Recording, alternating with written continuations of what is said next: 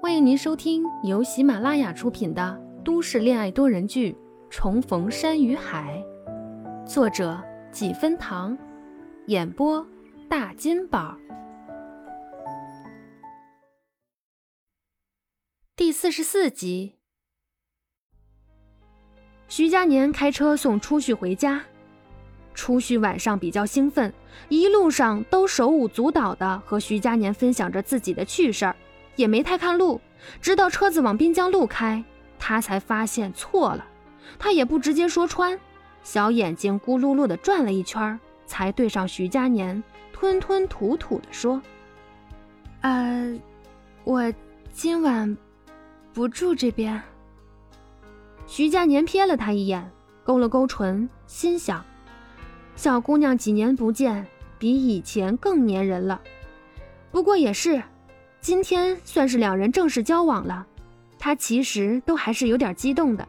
小姑娘肯定更加兴奋了。于是下一秒，看到前方有掉头的标志，他利索的打了方向盘，车又往市区里开。那去哪里？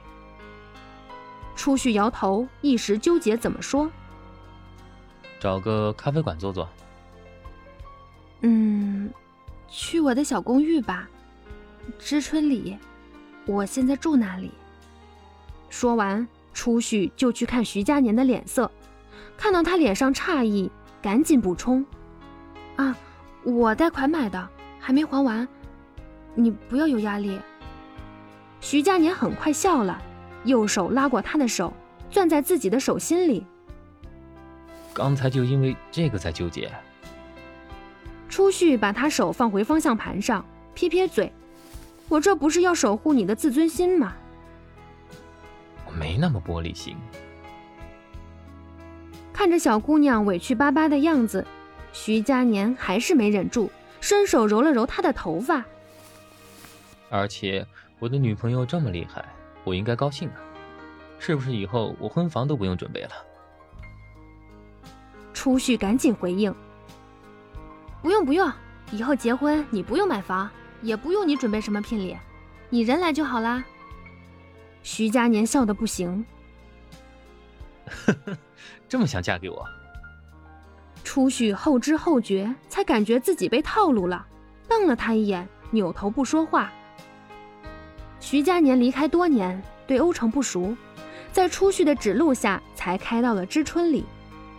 等下了车，看到小区里景致宜人，大冬天里也开着丛丛小花，与雪花相融结合，别有一番风情。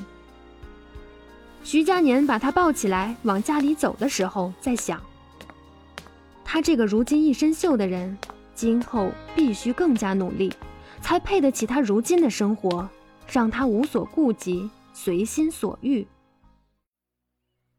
一路上。徐佳年都沉默，初旭摸不清他的情绪，也不知道自己怎么了。从提出回自己的小公寓开始，就变得小心翼翼的，生怕自己哪里会一不小心伤到他的自尊心。他窝在他的怀里，双手挂在他的脖子上，仔细观察着他的脸色。徐佳年，你不高兴是吗？徐佳年低头看了他一眼，没回话。那一眼，看得初旭整个人都紧张了，想，完了，早知道就在他爸妈家先睡一晚上了。他就知道徐佳年肯定会觉得失落，怎么办？怎么办？现在说回锦绣花苑还来得及吗？初旭心里早已七上八下，某人却淡定着。等初旭颤巍巍地打开了门，徐佳年也不进门。自己坐在玄关处的木质鞋柜上，直接把人拎下来，按住自己的大腿上，伸手捏了捏他的脸蛋。你紧张什么？啊，没，没，没。说话都有点结巴了，还否认。徐佳年把初旭的小心思都看在眼里，他突然抬起初旭的脸，直勾勾地盯着他的眼睛。那眼神敛了散漫，带着深意，郑重道：“初雪，你别小看了我。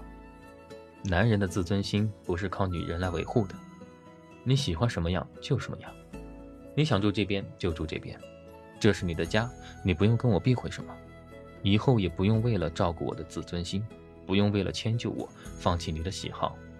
如果我们俩在一起需要牺牲你的喜好，那样才是我最大的打击。跟我在一起，你只要做你自己就行了，所有的迁就都交给我。初旭感动得热泪盈眶，眼泪扑簌簌的往下掉，手也把他抱得更紧了。徐佳年，你真好。徐佳年是第一次感受到“女人是水做的”这句话。看看今天一个晚上，初旭前前后后是哭了几次，怎么眼泪说掉就掉？他的拇指从他的眼泪下轻轻划过，给他拭去眼泪，哄慰似的拍了拍他的背。初旭埋在他的胸前，边抽泣边说：“那等我脚好了，你就陪我去电玩城，我们一起去玩跳舞机。那个跳舞机，初旭想了很久。高中时看人家玩就想学，但是当时学业紧张，也没时间放松。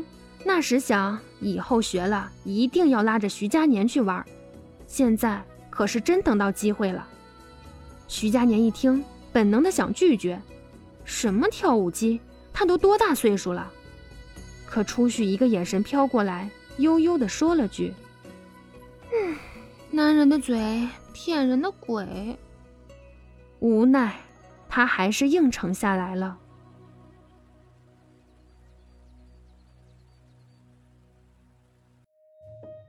本集播讲完毕，我是初序的扮演者大金宝。